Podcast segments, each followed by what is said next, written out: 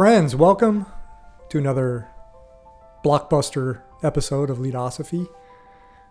Nice cup of Joe here, the elixir of Leadosophy, the fuel, the propellant behind my clouded thoughts this morning. Hopefully, they're not too clouded. Today's episode, we are going to discuss humility, leading with humility. It's my first leadership principle, personally. I don't claim to always be humble. I don't claim that I always act with humility. I try, both in leadership and life and just normal day to day conversations. So I hope you enjoy this episode of Leadosophy. Remember, you're here with an open mind because that is the rule and not the exception. Here we go. Are you ready to permanently fuse leadership and philosophy? Then a word of caution. You are about to enter the fully abstract yet wholly concrete realm of leadosophy. Our ideas are not always so clear and distinct. To validate this proposition, we welcome the host of Leadosophy, Tim Woody.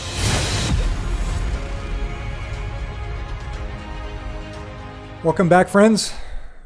We are off to the races, as they say. Okay, so today I want to talk about the subject of humility, a trait, characteristic, uh, a way of life, a practice. As I mentioned in the intro, lead humbly is my one of my core leadership principles. I'm not necessarily in a leadership role at work right now but I still approach my my job and my position or try to approach it with a sense of humility. I'm in a new field. The last year and a half, I've I've been in a, in a my first civilian job since re, you know retiring from the military, and it's been a very humbling experience for me personally because it's been a whole new world of of things and ideas and concepts that I've I've had to learn it's almost like starting over again. I work in human resources. I may have mentioned this before, but I work in human resources and organizational development at a behavioral health clinic in a rural location. And the human resources world, you know, having been in the military and, and leading units and dealing with personnel, the human resources world in the civilian side there's a lot of overlap, there's a lot of similarities, but then there's a lot of differences, a lot of things you have to be aware of, a lot of things you have to learn. So it's been a pretty humbling experience. I have a, a really good uh, teacher, a good mentor. Uh, my boss is very knowledgeable. She's been in the field for over 30 years. And I've learned a lot from her. I've tried to kind of act like a sponge and just, you know, take her knowledge in and, you know, apply it to my position. But again, it's been a very humbling experience which is good. I think we all need to. I think it's good when we get outside of our comfort zone and are humbled with with new knowledge and new experiences. I think that's important. So, little personal story. So let's dive into this world of humility, kind of what it means to us to deepen our understanding of it and its application, not just to leadership. Uh, it could be anything, any practice, any craft any job, any position, how you approach any relationship with your significant other, with your friends, with acquaintances, approaching those relationships with humility. Leadership is essentially a lot about human relationships, dynamic, dynamic and complex, chaotic at times. So approaching those relationships with humility modesty is is important. I believe. I feel. So Leadosophy likes to start off with definitions because in the world of philosophy, definitions are important. It's a place to start. It's a place to start our inquiry, our examination, to make sure we are all on the same page. So I have up on the screen, if, if you're just listening, I have up on the screen the definition of modesty from the interwebs, the internet. Modesty defined the quality or state of being unassuming or moderate in the estimation of one's abilities. We turn to humility, the definition of humility, also from the interwebs. Humility defined as a modest or low view of one's importance, humbleness. So, what do you think about that? A modest or low view of one's own importance, downplaying how significant we are. Next, we're going to turn to one of my favorite websites from a philosophical standpoint. I am on Stanford Encyclopedia of Philosophy. Did you know that they had that a website existed called the Stanford Encyclopedia of Philosophy? So there's an actual a, a philosophical section on modest modesty and humility. All right, so we just talked about the definitions. So I want to read just a, a few paragraphs from uh, Stanford Encycl- Encyclopedia of Philosophy and what they say on modesty and humility, just to kind of kind of probe the conversation with some some questions that may get us thinking a little differently about humility before I go into kind of my thoughts on humility and my checklist, my lead with humility or lead humbly checklist. I have a checklist that I developed that helps me stay on track with this idea of humility. So from the website, they write Picture someone who constantly boasts about their accomplishments thinks they know it all, and even when they're not talking, exudes an off putting, smug self satisfaction. Such a person seems to have an ethical shortcoming. What they're missing, you might think to yourself, is a bit of modesty or humility. So I, I kind of added some comments to that. I said, What is required here? The question becomes, how can the arrogant become the humble? And conversely, how are the humble drawn to arrogance? So, what governs or limits our arrogance? You know, if we have this tendency to trend towards being arrogant or overconfident, whether it's in knowledge or a, a particular craft or practice, what can lead us to become overconfident and what keeps us from going down that road? What keeps us humble? what keeps us able to downplay our own um, kind of our own skill uh, skills and abilities right how, how can we downplay that a little bit what tempers us i think we all have something you know different that kind of keeps us grounded right so philosophers back to the article philosophers have been particularly drawn to the seemingly paradoxical aspect of modesty and humility. And this is this is really interesting here. So think about this, right? They write, saying that I am modest sounds like a self-undermining joke in a way that saying I'm compassionate does not. If it is a virtue, that being humility and modesty, if they are a virtue, it seems like realizing that you have this virtue somehow spoils it. Is that true? So that, you know, there's a whole bunch of questions that come from this. If I am talking about being humble or acting with humility, am I somehow is that somehow not being humble? It's just a paradox that you know philosophy loves paradoxes. So you know I think uh, I think just talking or raising this idea of humility and what it means to leadership and to life in general, I don't think that necessarily means that uh, we're arrogant or overconfident. I, I think we're just trying to deepen our understanding of what humility means. That's all I'm trying to do here. Again, I open this up in the intro with I believe in, in humility and what it means, but I am the first one to admit that I don't always act with uh, humble practices. I don't always act humbly or with humility. I can get arrogant, I can get overconfident. I don't know. That's just, you know, I'm, I'm just being real. Trying to keep it real here on Leadosophy, keeping it real. So, coming down, just a couple more ideas from the Stanford Encyclopedia of Philosophy. And why Leadosophy likes this discussion on, on this website this philosophical discussion on mod- modesty and humility is it's self-reflective in nature and it's introspective, right?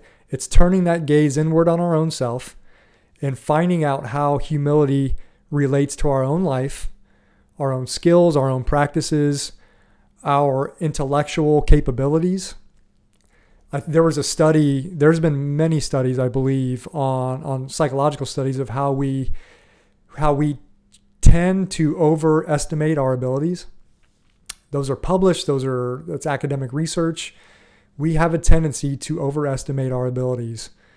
And uh, I think humility kind of grounds us, brings us back to sort of a center that, hey, no matter how good we may seem or feel we are in a certain subject or practice, uh, there's always much to learn, much to learn. So back to the website, they write the feature of modesty and humility that has most captivated philosophers is its elusive nature. It seems, it seems as though knowing that you're modest somehow spoils it. The modest person, it seems, must be unaware of their own modesty. So if I say that I'm a modest person, that I am a humble person, does it follow that I am now unaware of my own modesty and humility? Again, the paradox, the paradox that is loved by philosophy. The fact that knowing about your own modesty seems to spoil it suggests what seems to, to some at least to be a troubling tension between epistemic and moral goods. Epistemic meaning knowledge, how we, the theory of how we accrue our knowledge. So here's the question, the final question before we go to leadosophy.com. Can there really be something morally good about forming biased beliefs about your own goodness? I'm going to say that again. I'm going to ask that question again. Can there really be something morally good about forming biased beliefs about your own goodness? That's kind of a mic drop philosophical moment there. That's a question that I don't think can be answered on this episode. I think it's something that, you know, maybe you pause the podcast or the YouTube video and you ruminate on that question for a little while uh, to, to develop a deeper understanding about your own biases, about your abilities, your skills and abilities, your traits, your characteristics. When we bring attention to our own traits in a positive way, are we biased about those traits? It's a good question. Off we go to leadosophy.com. So I wrote a blog post. Uh, I actually created a new blog on leadosophy.com. It's called My Thoughts. Uh, I just posted my second post last night. It's called uh, Ramblings on Humility. And for me, it was a, it was a way to kind of unpack my first leadership principle a little bit to further my understanding of what it means to me. And I, you know, check it out. Um, give me some some criticism if if you have any. But I just want to read a couple paragraphs of what I wrote in the end, and I want to go to my checklist, my lead humbly checklist, which I'll end the episode on that. So I wrote last night that when I posit that leading with humility is a core leadership principle, for me, this is personally, right? I am tacitly implying that I do not have all the answers. My knowledge of leadership and the dynamically chaotic nature of human relationships is incomplete at best. I challenge myself to learn from those around me, to approach new endeavors with a sense of wonder, vice arrogance, and to simply downplay my relevance. So the I don't know how many out there listening or watching follow the National Football League in America. There is a Hall of Fame football coach by the name of Paul Brown. Paul Brown was a football coach. I mean, he coached for decades, decades, 40 years, 50 years maybe, almost 50 years. He's a Ohio native, state of Ohio.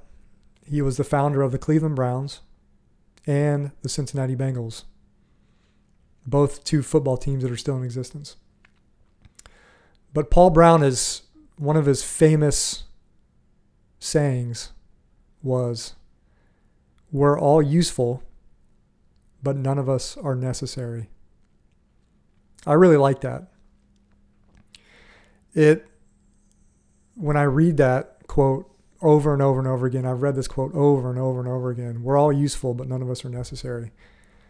It again, it, it makes me realize that in this world, in this galaxy, we're all just really insignificant players, right? In a very small, small timeline timeline in the spectrum of of all time. So I don't mind the role of the insignificant one. The insignificant one who has just a small sliver of utility.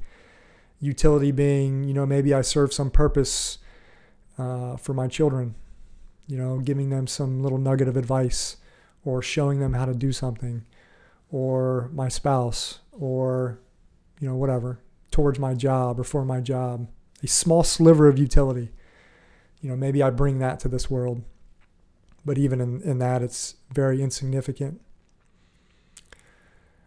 Lead with humility also implies tacitly that I do not mind the follower's role. Paradoxically, again, we love paradoxes here on Leadosophy. Paradoxically, could it be possible that we learn more about leading from following a leader? And could this apply to any craft or skill? I think it does, right? I think it does apply to many crafts. We get more out of watching from following, right?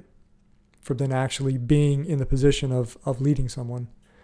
But then conversely, when I am in a position of leadership in interacting with followers, a lot of knowledge I have is reinforced.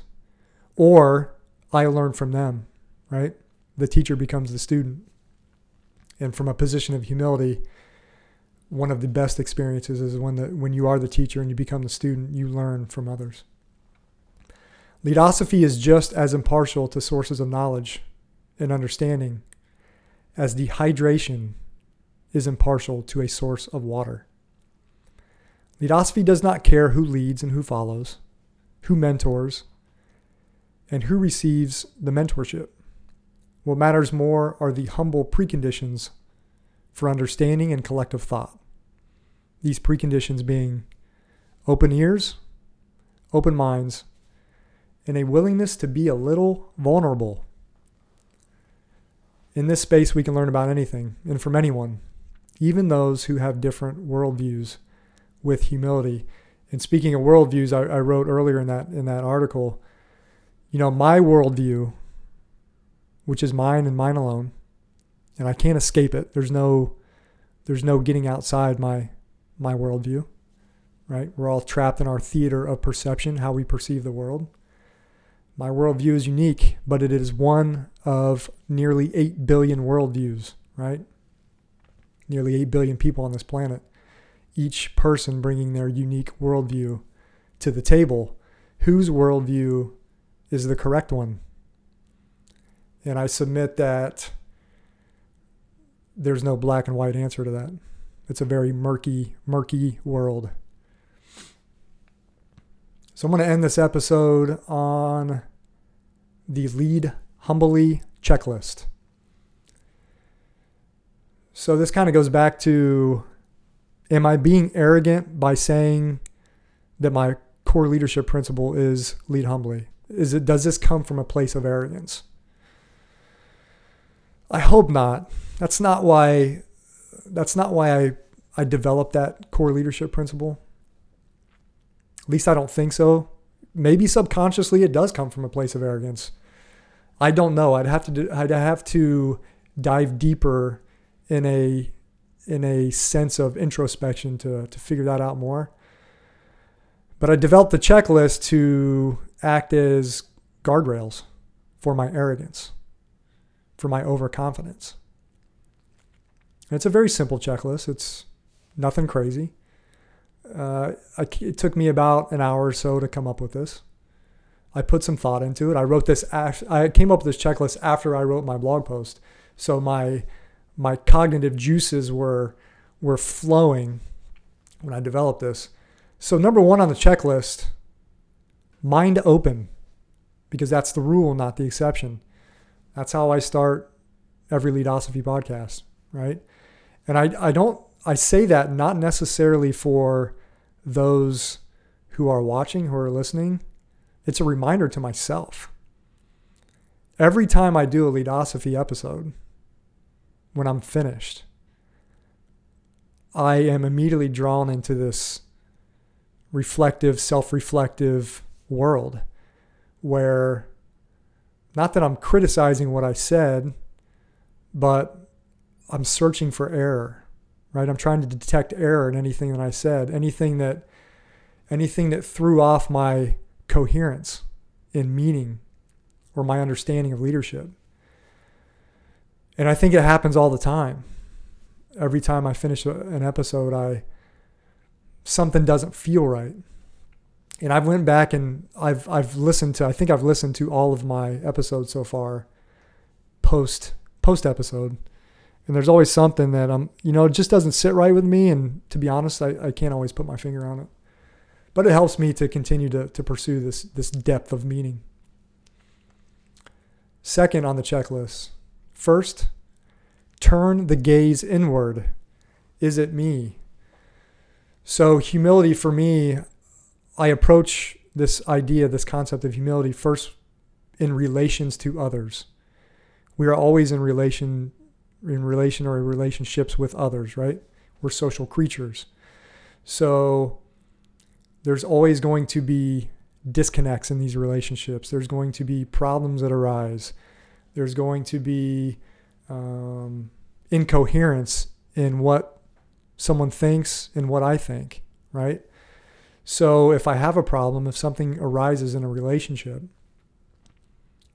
I, I try and I like again, I am not good at this. I admit it. But if I ask the question, is it me? I'm able to take the focus off someone else and, and direct it back at myself and say, okay, what am I doing to disrupt this relationship? And that can be in the workplace, could be in your home, it could be in the community. It matters little.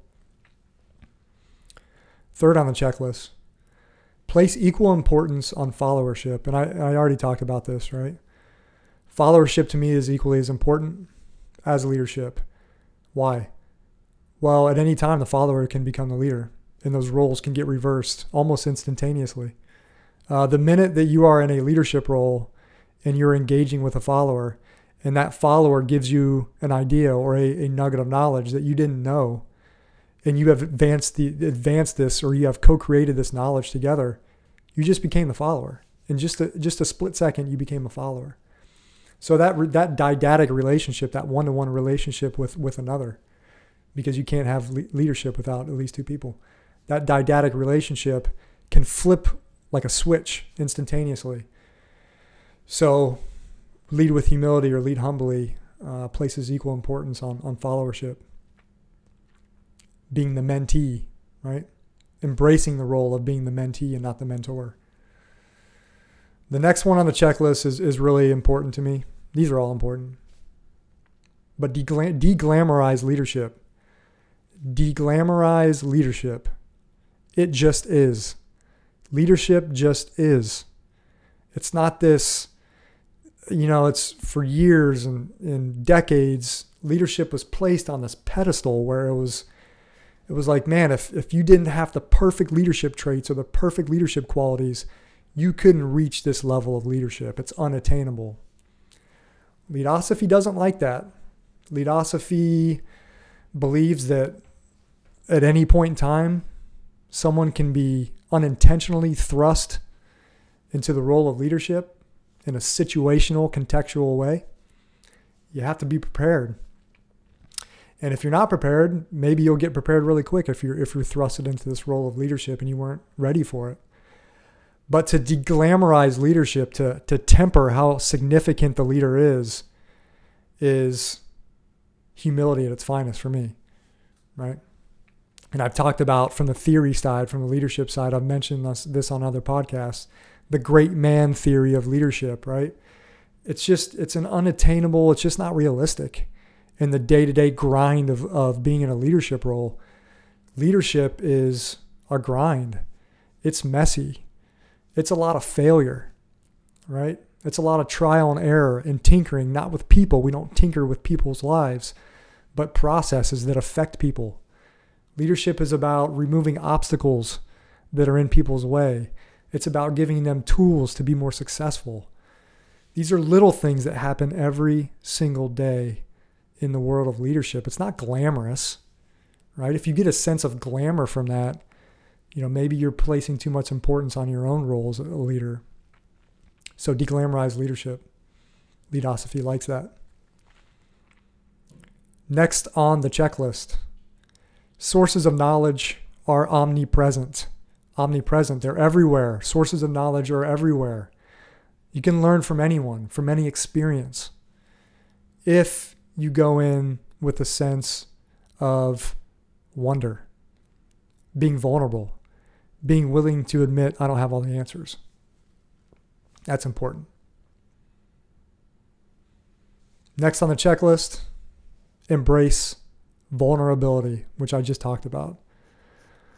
I had a conversation on Facebook this morning with a gentleman that I used to work for that I admire a lot. He taught me a lot. And he actually responded on a, another post that I wrote on the law of unique experiences. And he countered that with the law of experiences, shared experiences, and how important those are. Not just our own unique experiences that uh, we may react to or make decisions based upon. And he talked about trust and how we can learn a lot. We can we can learn a lot from one another when we trust the people that we are with. And I wrote back to him that I learned a lot from him. I was able to I was able to trust him and make decisions based on his wisdom and feedback and advice because I think we were both willing to get a little vulnerable in the space that we shared together. And when we lowered our guards, when we kind of stopped trying to uh, maybe put up a front or, you know, kind of wear a mask, you know, when I say a mask, I mean, you know, taking the mask off and showing our true selves, right? And we all do this, right? We all act like one person in some settings, we act like other person uh, like another person in other settings where it's between home and work. Well, when I was when I Uh, over time when I was in the space with with this gentleman, I was able to kind of lower my guard, take my mask off. What he saw was what he got. I was genuine. I was I was real. Not that I was fake before, but I was more vulnerable. And our trust increased. And we learned things from each other through this space of vulnerability. And that's what I'm meaning with embrace the vulnerability because I think that's where the true learning occurs learning from one another. And I may just butcher that whole topic on vulnerability. But, anyways, that was real. That was raw. That's what you get. Okay, the last one on leadosophy checklist, and then we're gonna we're gonna wrap it up here on leadosophy. Remember the pitfalls of power and control.